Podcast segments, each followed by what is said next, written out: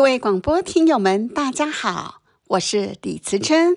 很高兴能够以音会友，在空中和大家相见。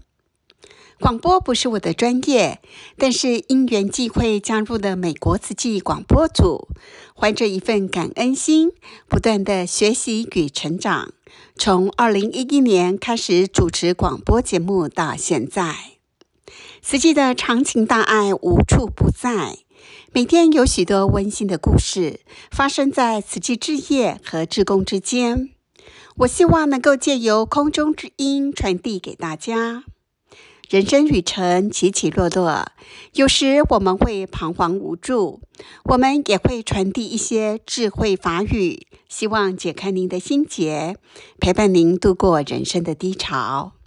总之，别忘了收听慈济美国广播二零二三年新节目《洛城大爱百宝箱》，打开百宝箱，幸福跟着来哦。